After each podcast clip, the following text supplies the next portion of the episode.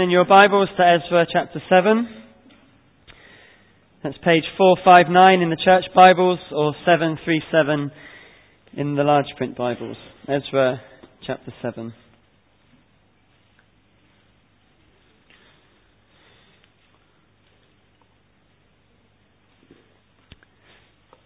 Before we come to that, though, let's, uh, let's pray. Uh, dear Father in heaven, we uh, have talked about you being a sovereign God and how you uh, answer prayer and work through your people. And we pray that even now, as your word is preached, that your Spirit would work through these words and that they would challenge our hearts and shape us and mould us into the image of your Son, Jesus. Lord, without your help, these words are nothing but words, but with your Spirit, working through those words, these are life changing words.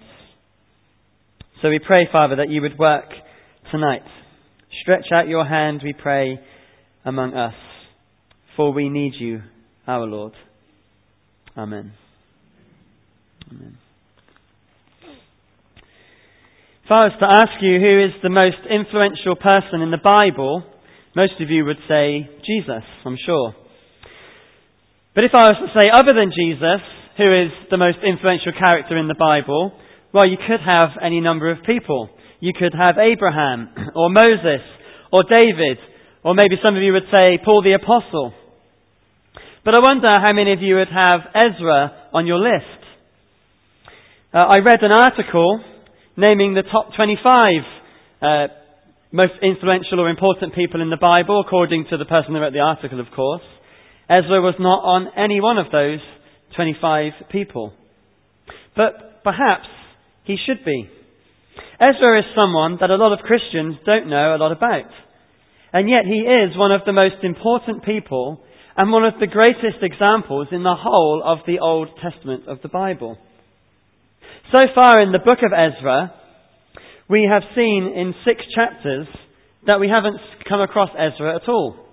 We've read chapters 1 to 6, and the book is called Ezra, and we haven't heard the name once, apart from when we say turn to the book of Ezra. So far, we have heard lots of names. We've heard this decree from King Cyrus in chapter 1, causing the children of God to return to their homeland following the exile. And in chapter 2, we saw the list of names of the people that went back. At this time, there was this huge movement of God amongst his people, and in moving the hearts of King Cyrus to enable the people to go back. So we saw the return of the people. Then in chapters 3 to 6, we saw them rebuild the temple. The temple had been destroyed, and they began to rebuild.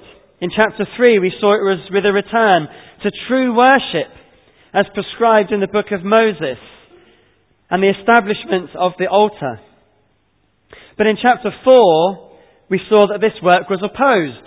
People didn't want the work of God to carry on, and so it was opposed. And it caused the work to come to a standstill for 16 long years. But then in chapter 5, God again is on the move. This time, he works through his prophets, Haggai and Zechariah, who use dynamic preaching to stir the people up to move and serve the Lord. And at the end of chapter 6, we saw this temple completed, and there was a great celebration as this work was done. All through the book so far, from the beginning where the heart of King Cyrus was moved, up to the end of chapter 6 where this temple was completed, the hand of God has been clearly moving among his people. God moves and things start to happen. And in fact, the phrase the hand of the Lord is perhaps the key to the whole of this book. The hand of the Lord moving among his people. And certainly it's the key phrase in this passage tonight in Ezra chapter 7. The hand of the Lord. And as we come to Ezra chapter 7, we see the reason we haven't seen Ezra so far. It's because he comes in the book 60 years after the previous chapter. We've had a break for a number of weeks and it was a good point to break we haven't had 60 years break, we've had a few weeks. But Ezra was 60 years later as he comes to chapter 7. He's, uh, he is, God has been on the move all through this book, and now we're going to see God on the move again in this chapter. The first move was to get the people to return. The second move was to get the people to rebuild. And the third move here is about the restoration of the law in Israel. God moves in these last chapters to cause his people to be a holy people. How do we know if God is at work among us? How do we know if God is moving? The answer is this His people become holy. We know God is at work by His people becoming holy. And we saw that this morning, didn't we? We know that we have come to know Him if we keep His commandments. We are a holy people. And if God is at work in us, his people become holy. It's not very romantic, it's not very perhaps exciting, but it's the truth. We know when God is on the move, when his people become more like him. If we want to see God moving in our church, then our desire needs to be that we become a holy people. If we want to see God reach out into our community and we want to see souls saved for Jesus, God works through a holy people. When you look at the history of revivals in, in the church, you see that it was the church that God worked in first, that God made the church holy, that the people of God recognized their sinfulness and turned to God in repentance. But at the same time, as you look at God working all through this book, God has worked through people. And so in this seventh chapter, we see the truth that we've seen all the way through, that there are two hands at work. As we see the people revived here, it's important that we see these two important truths. And they're always true. Number one, we see the hand of Ezra, which you could say is the hand of, of men. And number two, in this chapter, we see the hand of the Lord. The efforts of man and the sovereign plans of God work together in this passage to bring revival in the community that resulted in them being a holy people of God at the end of the book. And the rest of this book, and there's some difficult chapters here, uh, really hard teaching, but the rest of this book is about God's people becoming holy. That's the purpose of the rest of the book. That's what Ezra came for. And it's painful to make God's people holy but it's what God is in the work of doing. So let's see how this happens in Ezra 7, if you hopefully by now have turned to that. Uh, we're going to read this chapter together. So Ezra chapter 7, obviously beginning at verse 1. After these things, during the reign of Artaxerxes, king of Persia, Ezra, son of Seraiah, the son of Azariah, the son of Hilkiah, the son of Shallum, the son of Zadok, the son of Ahitub, the son of Amariah, the son of Azariah, the son of Meraioth, the son of Zerahiah, the son of Uzzi, the son of Bukki, the son of Abishua, the son of Phinehas, the son of Eleazar, the son of Aaron, the chief priest. This Ezra came up from Babylon. He was a teacher, well versed in the law of Moses, which the Lord, the God of Israel, had given. The king had granted him everything he asked, for the hand of the Lord his God was on him. Some of the Israelites, including priests, Levites, musicians, gatekeepers, and temple servants also came to Jerusalem in the seventh year of King Artaxerxes. Ezra arrived in Jerusalem in the fifth month of the seventh year of the king. He had begun his journey from Babylon on the first day of the month, and he arrived in Jerusalem on the first day of the fifth month, for the gracious hand of his God was on him. For Ezra had devoted himself to the study and observance of the law of the Lord and to teaching its decrees and laws in Israel. This is a copy of the letter King Artaxerxes had given to Ezra, the priest, a teacher of the law, a man learned in matters concerning the commands and decrees of the Lord for Israel. Artaxerxes, King of kings, to Ezra the priest, teacher of the law of the God of heaven, greetings. Now I decree that any of the Israelites in my kingdom, including priests and Levites who volunteer to go to Jerusalem with you, may go. You are sent by the king and his seven advisers to inquire about Judah and Jerusalem with regard to the law of your God, which is in your hand. Moreover, you are to take with you the silver and gold that the king and his advisers have freely given to the God of Israel, whose dwelling is in Jerusalem together with all the silver and gold you may attain from the province of Babylon, as well as the freewill offerings of the people and priests for the temple of their God in Jerusalem. With this money, be sure to buy bulls, rams, and male lambs, together with their grain offerings and drink offerings, and sacrifice them on the altar of the temple of your God in Jerusalem. You and your fellow Israelites may then do whatever seems best with the rest of the silver and gold, in accordance with the will of your God. Deliver to the God of Jerusalem all the articles entrusted to you for worship in the temple of your God, and anything else needed for the temple of your God that you are responsible to supply, you may provide from the royal treasury. Now I, King Artaxerxes, decree that all the treasurers of the Trans-Euphrates are to provide diligence, with diligence whatever Ezra the priest, the teacher of the law of the God of heaven, may ask of you, up to a hundred talents of silver, a hundred cors of wheat, a hundred baths of wine, a hundred baths of olive oil, and salt without limit.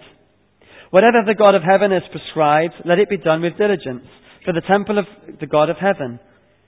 Why should his wrath fall on the realm of the king and his sons?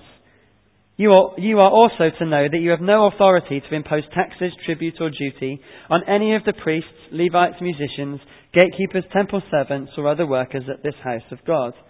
And you, Ezra, in accordance with the wisdom of your God which you possess, appoint magistrates and judges to administer justice to all the people of Trans-Euphrates, all who know the laws of your God, and you are to teach any who do not know them. Whoever does not obey the law of your God and the law of the king must surely be punished by death, banishment, confiscation of property, or imprisonment. Praise be to the Lord, the God of our ancestors, who has put it into the king's heart to bring honour to the house of the Lord in Jerusalem in this way, and who has extended his good favour to me before the king and his advisers, and all the king's powerful officials. Because the hand of the Lord my God was on me, I took courage and gathered leaders from Israel to go up with me. This is God's word.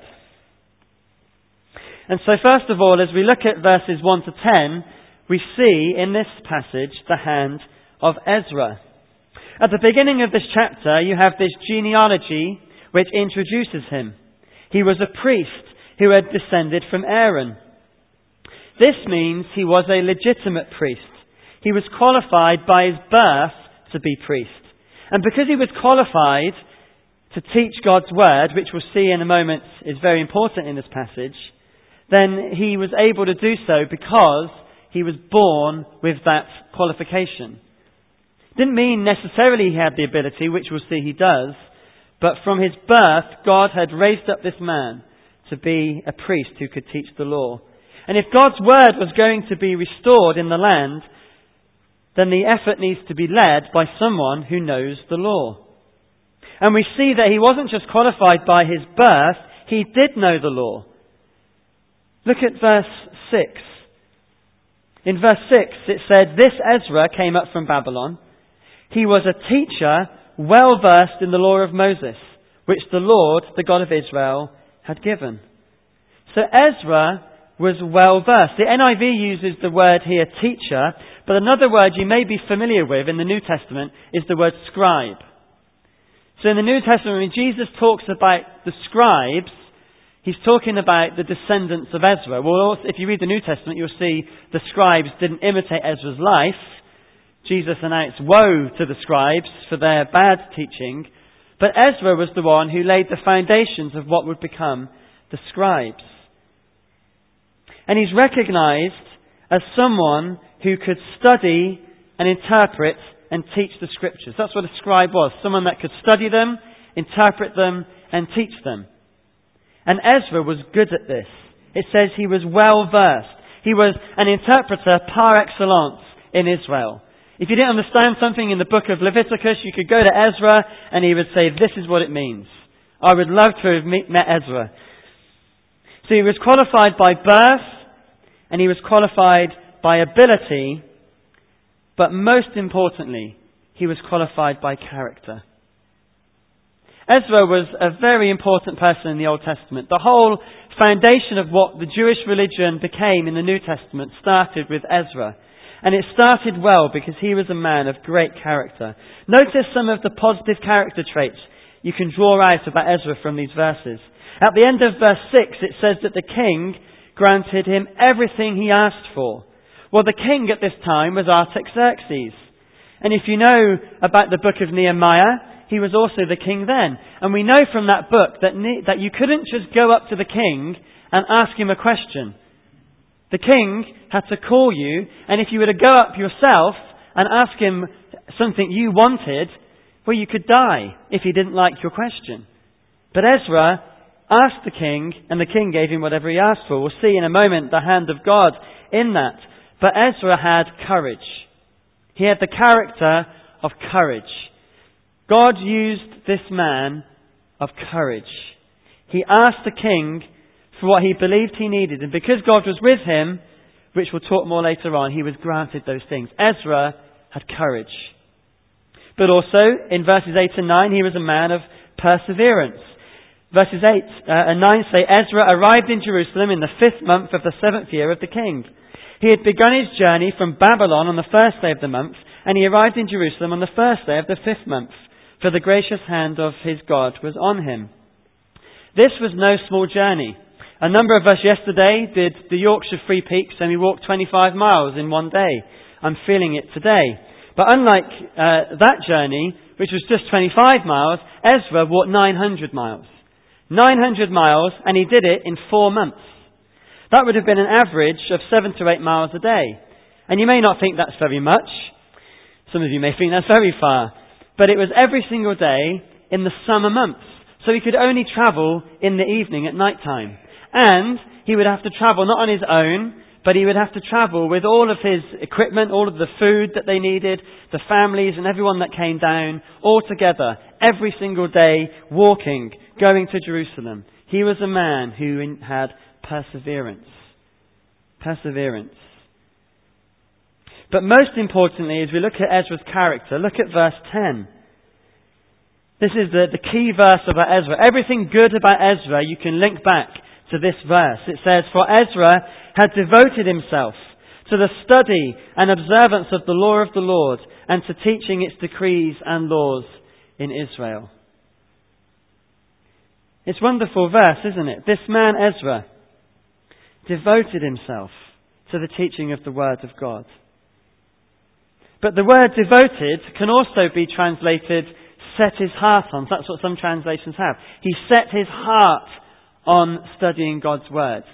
That means he, he, he purposed himself. It was his life's work to follow the Word of God and to study it for himself. And we see three things there that he set his heart on. Firstly, the study of God's Word. So to study is to, to dig deep into it. It's not just to read it superficially and to put it down. Ezra opened the Bible and he studied the Word.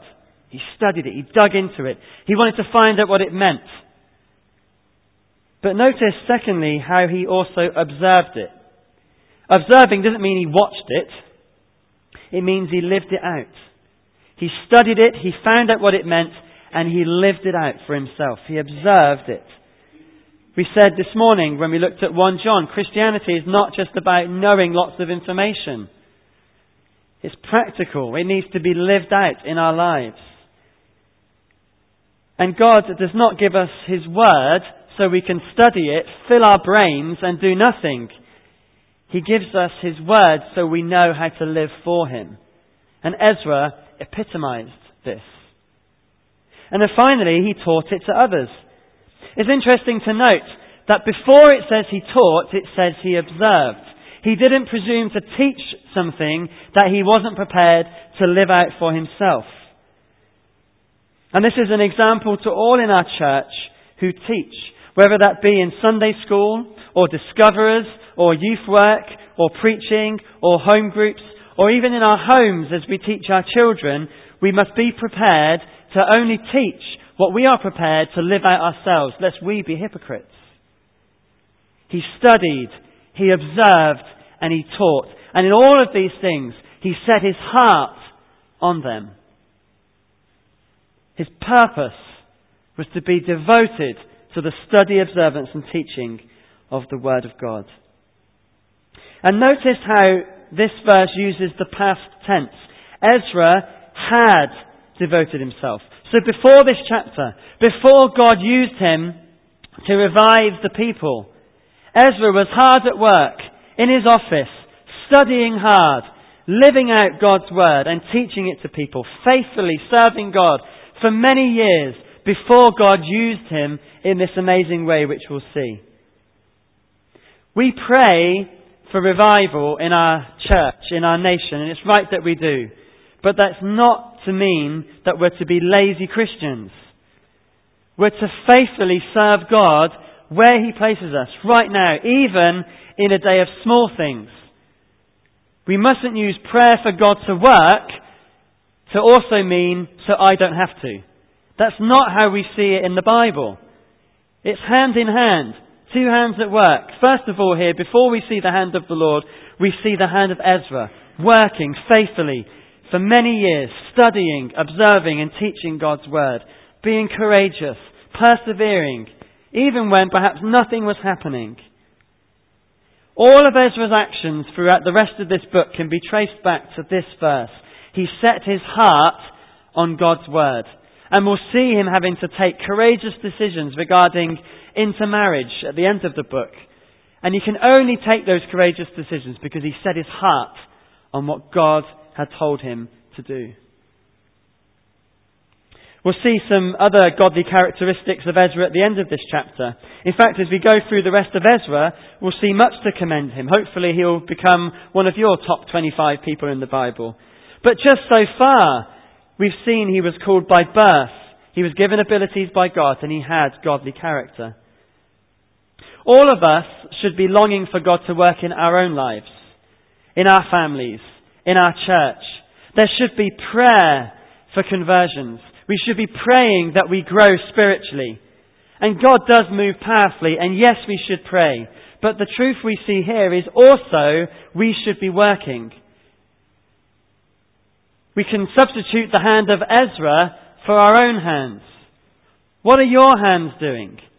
Are you faithfully serving God, or are you praying but not doing anything?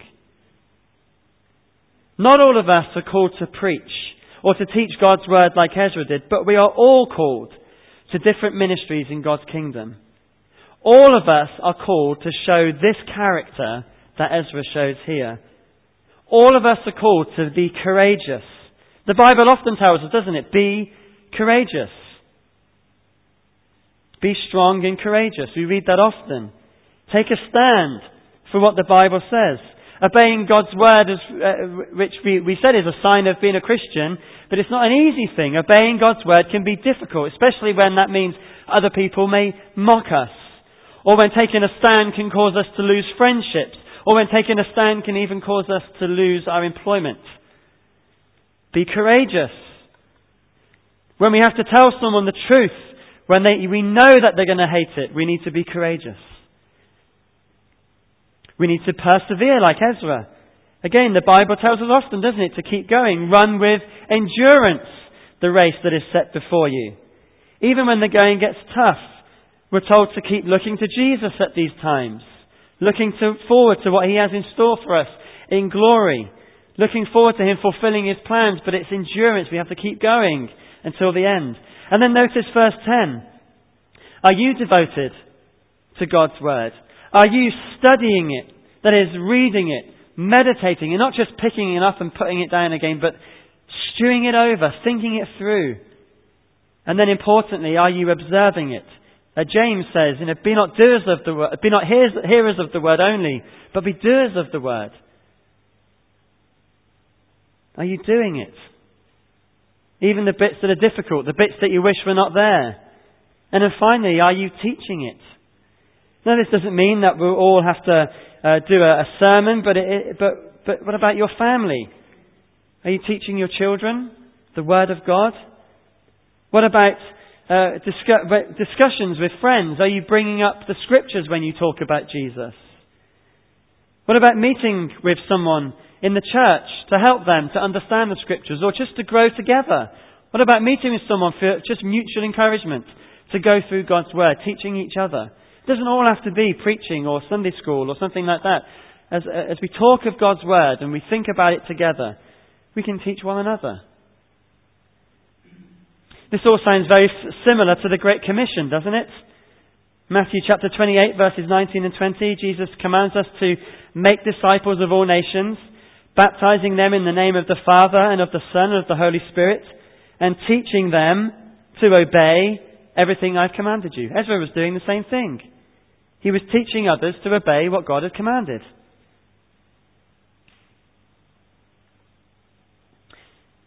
So in this passage we see at first the hand of Ezra, but as we look through this chapter, the phrase that appears time and time again is the hand of the Lord. The hand of the Lord. So the second thing we see is the hand of the Lord. Now this phrase appears three times in chapter 7, and then next week we see it three times in chapter 8. And Ezra, who writes this book, he wants us to get it. When things are repeated in the Bible uh, like this, it means God wants us to get this. This is important. And as we've looked through this book, we've seen God's providence at work so often. In chapter 6, we saw it described as the eyes of the Lord were upon the elders. Here we see the hands of the Lord upon Ezra. It's the same principle. It's the providence of God. We define providence as God's foreseeing protection and his care for his creatures, his direction of all things to fulfill his purposes. And because of the providence of God, he is in control of everything. And the people of God can move forward confidently because we know that God is in control. So Ezra was devoted to his ministry. He kept going. He kept moving. But he could do this only because he knew that God was in control. He could do this only because he knew that the hand of God was upon him. And this is so important because I don't know about you, but sometimes I feel like, what's the point in doing all of this? Sometimes we can feel like giving up. But the truth of God's providence tells us no. God is in control. It's God who gives the blessing, and even if we don't see the blessing, God is in control. It is for Him that we work. It is to Him we give the glory. And we can move forward confidently, serving God because we know that He is in control. And in this chapter, that providence is shown, as in previous chapters, through correspondence, through a letter between the king and God's people. And we see this letter in chapter 7 from verses 11 all the way down to verse 26. Now I'm not going to read the whole letter again, and we haven't got time to go in detail in all of this letter. But we see three things in summary of this letter that shows God in absolute control and the hand of the Lord at work. First of all, we see in verses 11 to 14 an introduction and giving the purpose of the mission to Jerusalem.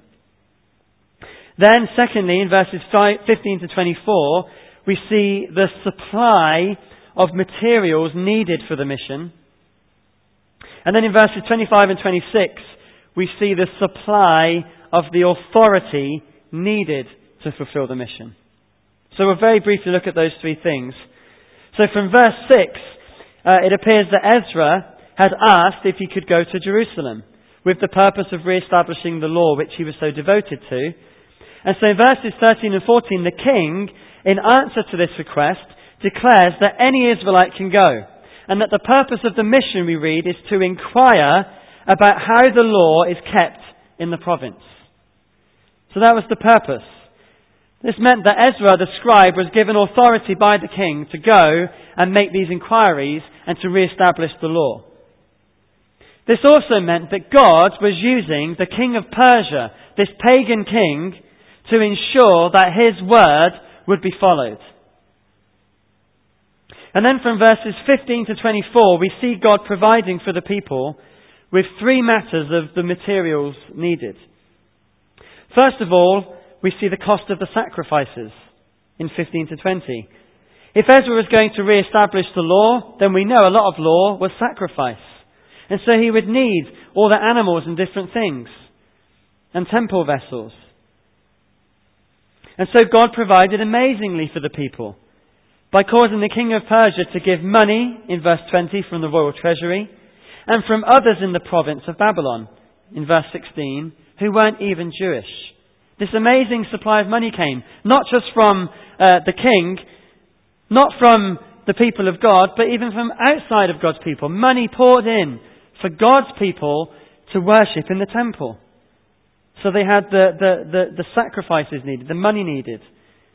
Then in verses 21 to 23, Ezra receives what, we can, what he can claim for expenses.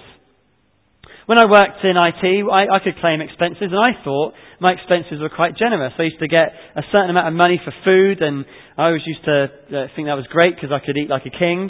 But here, these expenses claims were quite amazing if you notice them. So look at verses 21 to 23. He's given a hundred talents, which is about 375 tons uh, of uh, silver and a hundred cors, which is 18 tons of wheat. And then, I love this, the wine and the olive oil are measured in baths. Now that is exactly what you think. A bath. It's measured in baths. They had what is effectively 2,200 litres of wine and olive oil, which they measured in baths. There's loads of it. Or they could, and, and they could have all the salt they wanted. And verse 23 says that Ezra could have whatever God prescribed in his law. So if Ezra needed wine, he could make an expenses claim up to the value of 2,200 litres, or all of these baths of wine. And the third matter of supply is found in verse 24. The priests could work tax free. No taxes if you worked in the temple. Sounds great, doesn't it? All of this from the king of Persia. He's not even a believer in God. He's a pagan king, giving all of these supplies and expenses to the people of God. So, and then finally, in verses 25 and 26 in this letter, we see the supply of authority. Ezra was told to appoint magistrates and judges to ensure that this law was kept. These judges were to be ones who know God's law and if there aren't people who know God's law, then Ezra was to teach them. And they were to have authority over the people, it says, of the whole of the Trans Euphrates. That's the province where God's people lived. And the punishment for not following God's uh, law can be found in verse 26. He had a choice of what he could do with them. He could kill them with death, there could be banishment, confiscation of property, or if they wanted to get let off lightly, they could go to prison. And the king of Persia wasn't a follower of God. He did not run a Jewish empire. He was a pagan king. And yet he had God's hand on him to give Ezra all of this so that God's people could have the law re-established in the land. It's as if, imagine our government passing an act of parliament that said that all churches uh, could practice their own religion in such a way that they could, they could do whatever they want. They could claim expenses from the state and have all of the needs they want supplied in order that they can worship God in the way the Bible says. And it was an act of parliament sealed. Be amazing, wouldn't it, if, if the government was to, was to do that? But that's exactly what's happening here in a, in a government with no Christian background. No, you know, our Prime Minister, well, it doesn't matter what you think of him, he claims at least to, to, to, to know about God. But the king of Persia, he was a complete pagan king and yet established these laws so that God's people could worship. Why did he do this? Well, at the end of verse 23, we read his motivation. Why should his wrath fall on the realm of the king and his sons? At this time, the king of Persia was at war with Egypt, and the empire was not secure. He wanted all the help he could get, so he thought, well, I'll give them what they want, and maybe they'll pray for me. But it was a policy of the Persians to allow people to go back to their native land and worship in the way that they wanted to. And Artaxerxes continued this policy. And it made good sense too, for Judah, for Judah was on the way through to Egypt. And he wanted people who supported him to be in this strategic location. But really, the main reason is in verse 6. The king had granted Ezra everything he asked, for the hand of the Lord was upon him. The hand of the Lord was upon him. Proverbs 21 verse 1 says, In the Lord's hand, the king's heart is as a stream of water that he channels toward all who please him. Really, the king of Persia was just in God's hand and God just directed him just as a stream of water. God is in control of kings. And so Ezra worked hard, devoting himself to the word. And then in God's time, God moved the heart of the king so that Ezra could go and re-establish the law. And that's always the way that ministry works. There are times when we feel like we're wading through treacle as God's people. We look around and we think there's nothing happening here. And there are times when we might feel like we're going down a slide and things are really happening. But it's the Lord who times these things. But it's always the season for us to be devoted to God. There are different seasons of our lives, different seasons of our history, but it's always the season to be devoted to God. Sometimes there are reasons why things aren't going right. Sometimes if there's sin in the camp, that's a reason that God doesn't bless. And it's right that we try out new strategies, new things to reach our culture, providing the gospel message doesn't change. But in the end, it's the hand of the Lord that we rely upon. And this, uh, in, in, in, in response to this hand of the Lord, we see Ezra respond in two ways at the end of the chapter.